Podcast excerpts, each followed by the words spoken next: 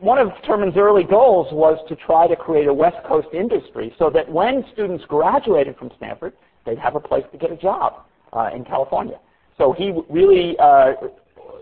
pushed the idea of trying to create an industry on the West Coast.